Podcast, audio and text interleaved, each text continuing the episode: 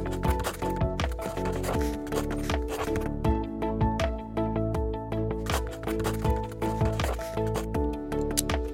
วัสดีคุณผู้ฟังทุกคนครับ ตอนนี้คุณอยู่กับผม กิตชาสิริ วันนี้เราจะมาคุยกันในเรื่องของพลังของการไม่ทำอะไรเลย พลังนี้ครับ มันสามารถช่วยเพิ่มความ productive ให้เราได้ หลาย ๆ คนอาจจะเคยได้ยินคำว่า productive กันมาบ้างอยู่แล้ว แต่ผมขออธิบายเพิ่มเติมอีกหน่อยนะครับ ความหมายของมันก็คือการที่เราทำอะไรออกมาสักอย่างได้อย่างมีประสิทธิภาพ หรือเป็นการทำอะไรที่มันมี Impact สูงสูงๆมีผลกระทบต่อผู้คนสูงสูง ๆ หรืออาจจะเป็นการทำสิ่งสำคัญให้เสร็จ ภายในเวลาที่เรากำหนด แล้วก็ยังสามารถทำมันออกมาได้ดีด้วยนะ ยกตัวอย่างเช่น เราใช้เวลา 1 ชั่วโมงเท่าเดิม แต่สามารถอ่านหนังสือได้มากขึ้น อันนี้ก็ถือว่าเป็นความ productive ครับ เพราะว่าเรามีเวลาเท่าเดิม แต่เราสามารถสร้างผลผลิตได้เพิ่มขึ้น นั่นหมายความว่าหากเราเป็นคนที่ productive เราจะสามารถทำงานได้เสร็จมากขึ้นเยอะ ในเวลาที่เรามีเท่าเดิม หลายๆ คนก็อาจจะคิดครับว่า การที่เราจะเป็นคน productive ได้เนี่ย เราจะต้องจัดตารางเวลาให้มันแน่นเอียด ตั้งแต่ 6 โมงเช้าไปถึง 3 ทุ่ม 4 ทุ่ม ทุกอย่างต้องเป็นกิจกรรม หรือว่างานที่สำคัญไปทั้งวัน ห้ามปล่อยให้มีเวลาว่าง ต้องใช้ทุกชั่วโมงให้คุ้มค่า หลาย ๆ คนอาจจะกินข้าวไปด้วย ฟังข่าวเศรษฐกิจไปด้วย หรือแม้กระทั่งบางคนออกกำลังกายก็ต้องหาพอดแคสต์มาฟัง เพื่อที่เราจะไม่ใช้เวลาให้มันสูญเปล่า การปล่อยให้ตัวเองอยู่เฉย ๆ โดยที่ไม่ทำอะไรเลย อาจจะทำให้เรารู้สึกผิดได้อย่างมหาศาลซึ่งแน่นอนครับ ผมเองก็เป็นหนึ่งในคนที่ทำแบบนั้น จนกระทั่งมีโอกาสได้มาอ่านหนังสือเล่มหนึ่งหนังสือเล่มนั้นมีชื่อว่าชีวิตเรามีแค่ 4,000 สัปดาห์ หนังสือได้บอกเอาไว้ว่า โลกของเราในสมัยนี้ มันเหมือนกับสายพานที่ไม่มีวันหยุดนิ่ง เมื่อเราเคลียร์งานเก่าจบก็จะมีงานใหม่เติมแทรกเข้ามาบนสายพานของเรา และถึงแม้ว่าทุกวันนี้เราจะมีตัวช่วยในการทำสิ่งต่างๆ ให้มันเสร็จไวขึ้น แต่นั่นก็เหมือนกับว่า มันเป็นการเร่งสายพานจนมันอาจจะพังได้เลยครับ ยกตัวอย่างให้เห็นภาพก็คือ ทุกวันนี้ครับเรามีไมโครเวฟให้ใช้ในการอุ่นอาหาร บางครั้งผมเคยเป็นนะครับ ต้องรออุ่นอาหารประมาณ 2 นาที แต่ว่าแค่นาทีเดียวก็รู้สึกรีบร้อนแล้วไปยืนอยู่หน้าไมโครเวฟ แล้วก็รู้สึกว่าทำไมมันช้าจัง นั่งดูวินาทีมันนับถอยหลัง ซึ่งนั่นก็ทำให้ผมมองเห็นว่าทุกวันนี้ เรามีเทคโนโลยีมาคอยเร่งก็จริง แต่ว่ามันกลายเป็นยิ่งเร่ง ก็ยิ่งทำให้เรารีบกว่าเดิม จากที่แต่ก่อนเราใช้เวลาทำอาหารนานมากเลยกว่าเราจะอุ่นของให้มันร้อนได้ แต่ทุกวันนี้เราใช้เวลาแค่เดินไปกดไมโครเวฟแล้วก็ตั้งค่า 1 นาที 2 นาที แค่นี้ทำไม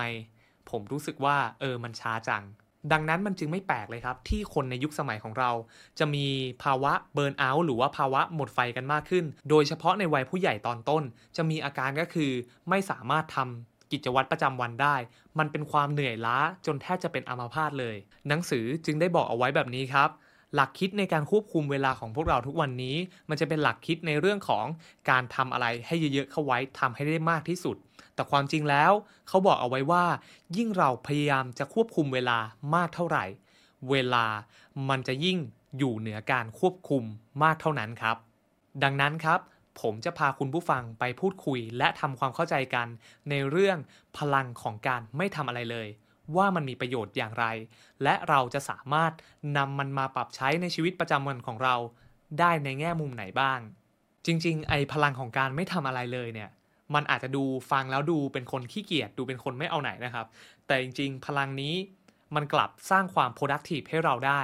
ซึ่งผมเชื่อครับว่าตอนนี้คุณผู้ฟังคงจะทำหน้า เอ๊ะ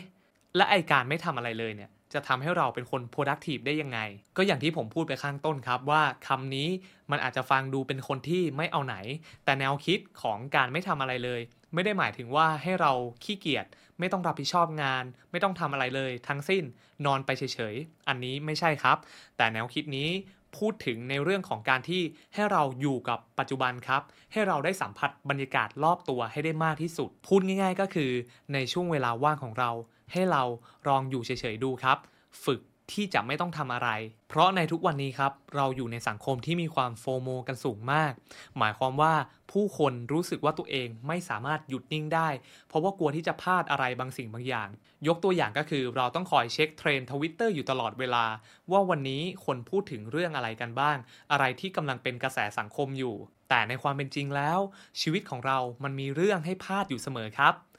การที่เราพลาดอะไรบางสิ่งบางอย่าง นั่นแหละจะทำให้สิ่งที่เราเลือกมีความหมายมากยิ่งขึ้น บางทีชีวิตที่มีความหมาย มันไม่ได้มาจากการที่เราต้องเร่งรีบทำสิ่งต่างๆ ให้ได้เยอะๆ แต่มันเป็นเรื่องของการใช้เวลากับสิ่งที่อยู่ตรงหน้า ให้เป็นธรรมชาติที่สุดมากกว่าครับ ในปัจจุบันผู้คนเริ่มให้ความสนใจ ในแนวคิดพลังของการไม่ทำอะไรเลยมากขึ้น เพราะเขามองว่าการที่เราได้มีเวลาอยู่คนเดียว อยู่อย่างเงียบสงบ มันจำเป็นอย่างมากที่จะช่วยให้เราสร้างความเป็นอยู่ที่ดีในชีวิต มันจะส่งเสริมให้เรามีสุขภาพจิต และสุขภาพกายที่แข็งแรง ท่ามกลางโลกที่เปลี่ยนแปลงอย่างรวดเร็ว แก่นแท้ของมันไม่ใช่เรื่องของการผัดวันประกันพรุ่ง แต่เป็นการละทิ้งกิจกรรมบางอย่างออกไป เพื่อให้ร่างกายและจิตใจของเราได้ฟื้นฟูมันตรงกันข้ามกับความขี้เกียจเลยครับ เพราะว่าความขี้เกียจเนี่ยมันเป็นเรื่องของการที่เราไม่เต็มใจในการที่จะลงมือทำอะไรบางสิ่งบางอย่าง จริงๆ แล้วประโยชน์ของเวลาว่าง มันคือเพื่อให้เราได้ว่างจริง ๆ ใช่ไหมครับ แต่หลายๆ คนในทุกวันนี้รวมถึงตัวผมเองด้วย เราได้ตกอยู่ในท่ามกลางค่านิยมของสังคมโดยที่ไม่รู้ตัวเลยครับ เราทำเหมือนกับว่า เวลาว่างของเราเป็นการลงทุนเพื่ออนาคตไปซะทุกอย่าง พวกเราทำเหมือนว่าเวลาเป็นแค่สิ่งที่เราต้องใช้ให้คุ้มค่าที่สุดเท่าที่เราจะทำได้ มันก็จะทำให้เรารู้สึกกดดัน รู้สึกว่าเราจะต้องใช้เวลาว่างให้มีประสิทธิภาพได้มากที่สุด เราต้องใช้เวลาว่างเพื่อลงทุนในอนาคต หากเราไม่ทำแบบนั้น เราเองอาจจะเป็นคนที่ล้มเหลวได้ ถ้ามองดูดีๆ ตอนนี้เราทำให้การพักผ่อนของเราเป็นงานไปซะแล้ว เราต้องอ่านหนังสือเพื่อให้ได้กำไร เราต้องไปปาร์ตี้ เพื่อที่จะดิวธุรกิจได้ ในเมื่อการพักผ่อนของเรา มันเป็นการพัฒนาตัวเองในรูปแบบอื่นๆ มันก็เป็นเรื่องยากใช่ไหมครับ ที่เราจะมีความสุขในช่วงเวลาที่เราพักผ่อน ในหนังสือยังได้บอกเอาไว้อีกนะครับว่าทุกวันนี้พวกเรามีเวลาว่างมากกว่าที่เคยมี ถ้าเทียบกับ 10 ปีก่อน เพราะว่าการเติบโตของเทคโนโลยีที่มันสูงขึ้นทำให้มีบริการและก็สิ่งอำนวยความสะดวกเกิดขึ้นมากมายเลย แต่สิ่งที่ทำให้เรารู้สึกว่าเราแทบจะไม่มีเวลาว่างเลย นั่นก็คือเราพักผ่อน ในแบบที่เราไม่ได้รู้สึกผ่อนคลายจริง ๆ นั่นเอง หลายๆ คนอาจจะมองว่าการพักผ่อนเป็นแค่องค์ประกอบเพื่อไปให้ถึงเป้าหมาย แต่หนังสือเล่มนี้บอกว่าไม่ครับ จริง ๆ แล้วเป้าหมายของเราคือการพักผ่อน ส่วนอย่างอื่นเป็นองค์ประกอบต่างหาก พูดง่ายๆ ก็คือทุกวันนี้เราตั้งใจทำงาน ตั้งใจสร้างฐานะ เพื่อที่วันหนึ่งเราจะได้พักผ่อน จะได้เอาเวลาไปใช้ในแบบที่เราอยากใช้ ไปใช้กับคนที่เราอยากอยู่ด้วย ประมาณนี้ครับ ทุกวันนี้ทั้งเวลาทำงานและเวลาพักผ่อนของเรา ล้วนถูกตีค่าตามสิ่งที่จะเกิดขึ้นในอนาคตมากกว่าสิ่งที่เป็นปัจจุบัน เวลาที่เราทำงานหรือเราพักผ่อนเราก็จะมองว่า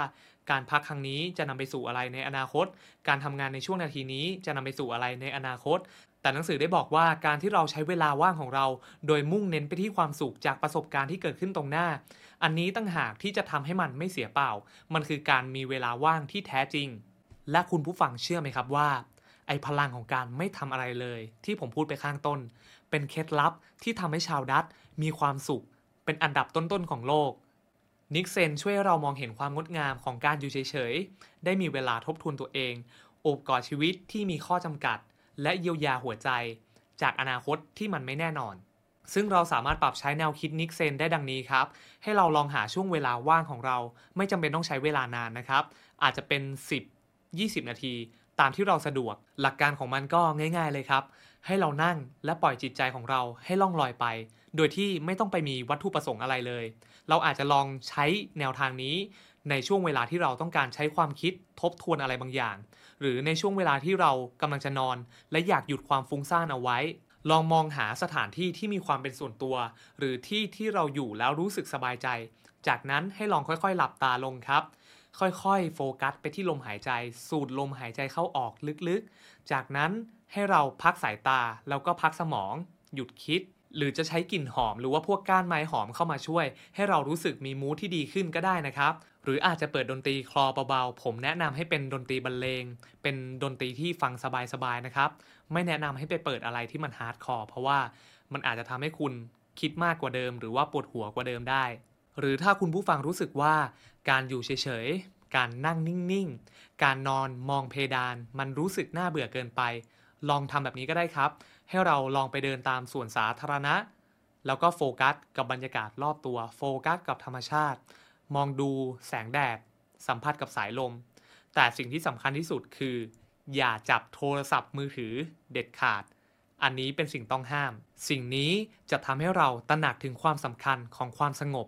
การทำแบบนี้จะทำให้เราสัมผัสได้จากข้างในเลยครับ ว่าการอยู่กับตัวเองจะช่วยให้เราดีท็อกอารมณ์ลบๆ ทั้งหลายออกไป จะทำให้เราสามารถทำงานได้อย่างมีประสิทธิภาพมากขึ้น เคลียร์สมองให้มันแจ่มใสมากขึ้น และสิ่งนี้จะช่วยกระตุ้นความคิดสร้างสรรค์ของเรา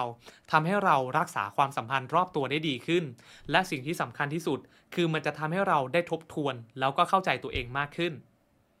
มันจะมีประโยชน์อะไรครับ ถ้าเราใช้เวลาที่เรามีทั้งหมด ในแบบที่เราต้องพยายามทำให้มันมีคุณค่าอยู่ตลอด บางทีการทำกิจกรรมอะไรบางอย่าง โดยที่เราไม่ต้องไปคาดหวังมัน ว่ามันจะต้องดีเลิศ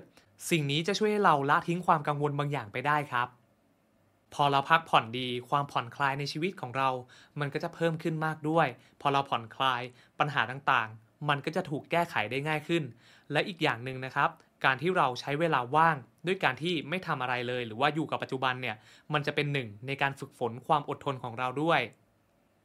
ความคิดสร้างสารรค์มันมักจะเกิดขึ้นในช่วงเวลาที่เรานิ่งสงบครับ ผมเองเป็นบ่อยมากๆเลยครับ บางครั้งในช่วงเวลาที่ผมต้องการพักผ่อน อย่างเช่น ตอนอาบน้ำตอนอยู่บนรถ ตอนเข้าห้องน้ำอยู่ๆไอเดียดีๆ มันก็ไหลมาเต็มหัวเลย นี่แหละครับ คือสิ่งที่เราได้จากการพักผ่อน การนิ่งสงบ และผมก็เห็นตัวอย่างในชีวิตจริงมากมายเลยครับ มีศิลปิน มีนักดนตรี มีผู้ประกอบการ สามารถคิดไอเดียเจ๋งๆ และสร้างผลงานที่ยิ่งใหญ่ได้ ในตอนที่เขาอยู่ในโหมดที่พักผ่อน ซึ่งแน่นอนครับว่าผมไม่ได้คิดไปเอง คุณเชลลี่คาสัน เป็นอาจารย์ที่มหาวิทยาลัยฮาร์วาร์ดเขาได้บอกเอาไว้ว่าช่วงเวลาที่ดีที่สุดที่ความคิดสร้างสรรค์จะเกิดขึ้น มีชื่อว่าระยะฟักตัว หรือ the incubation period ซึ่งคลื่นสมองของเราจะเปลี่ยนไป ในตอนที่เรารู้สึกผ่อนคลาย มันมีแนวโน้มคล้ายๆ กับตอนที่เรานั่งสมาธิ พอฟังมาถึงตรงนี้แล้ว ผมขอสรุปสิ่งที่ผมคิดว่ามันเป็นประโยชน์ที่เราได้รับจากพลังของการไม่ทำอะไรเลย โดยผมขอแบ่งมันออกมาเป็น 3 ข้อหลักๆ ดังนี้ครับ ข้อที่ 1เป็นประโยชน์ในเรื่องของสุขภาพกายและสุขภาพใจครับ นั่นก็คือเราจะมีการผ่อนคลายจิตใจที่มากขึ้น เราจะสามารถลดความเครียดในชีวิตลงได้ สามารถสร้างความเป็นอยู่ที่ดีทางอารมณ์ สามารถปรับโฟกัสในชีวิต ลดความดันโลหิต คลายกล้ามเนื้อ และก็ช่วยส่งเสริมคุณภาพของการนอนให้ดียิ่งขึ้น ต่อมาประโยชน์ข้อที่ 2 ครับ ก็คือเราจะมีพลังเพื่อต่อสู้กับความเหนื่อยล้า และก็ทำให้เรามีความคิดสร้างสรรค์มากยิ่งขึ้นด้วย ความเหนื่อยล้าของวัยรุ่นในปัจจุบัน ส่วนหนึ่งมาจากสาเหตุของความทะเยอทะยานที่มันสูง เนื่องจากสภาพแวดล้อมของการทำงานที่มีการแข่งขันสูง อีกทั้งทุกวันนี้พวกเรายังเข้าถึงโซเชียลมีเดียอยู่ตลอดเวลา สิ่งนี้มันจะนำเราไปสู่สภาวะความเครียดเรื้อรัง การใช้เวลาว่างไปกับการอยู่เฉยๆ จะช่วยรีเซ็ตสภาพจิตใจและอารมณ์ของเราได้ หากเราอยู่ในสภาวะที่ผ่อนคลาย ความคิดและแนวทางการแก้ไขปัญหาของเรา มันจะสร้างสรรค์และเป็นอิสระมากยิ่งขึ้น ประโยชน์ข้อที่ 3 ก็คือ มันจะช่วยให้เรามีความยืดหยุ่นในชีวิตมากยิ่งขึ้น การที่เราใช้เวลาว่างด้วยการอยู่เฉยๆ จะทำให้เรามีช่วงเวลาที่ได้ไตร่ตรองได้ทบทวนตัวเองทำให้เราสงบและมีสติ ส่งผลให้เรามีความเข้าใจตัวเองอย่างลึกซึ้งมากยิ่งขึ้น และจะช่วยให้เรามีไลฟ์สไตล์ชีวิตที่มันสมดุล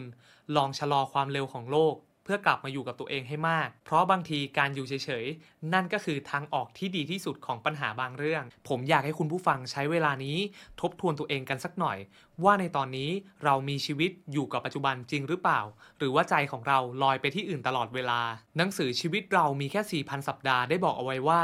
ในอีกแง่มุมหนึ่งการที่เรามองว่าเราเป็นเจ้าของเวลาทั้งหมด เราคือนายของเวลา เราสามารถควบคุมได้ทุกอย่าง การคิดแบบนี้ จะมีแต่ทำให้ชีวิตของเราแย่ลง และสุดท้ายความจริง ก็จะเข้ามาสะกิดและสุดท้ายความจริง ก็จะเข้ามาสะกิดบอกกับเราว่า นี่นายกำลังหมกมุ่นกับการใช้เวลาให้ดีที่สุดในแต่ละวันมากเกินไป จนลืมที่จะสนใจความสุขในปัจจุบันหรือเปล่า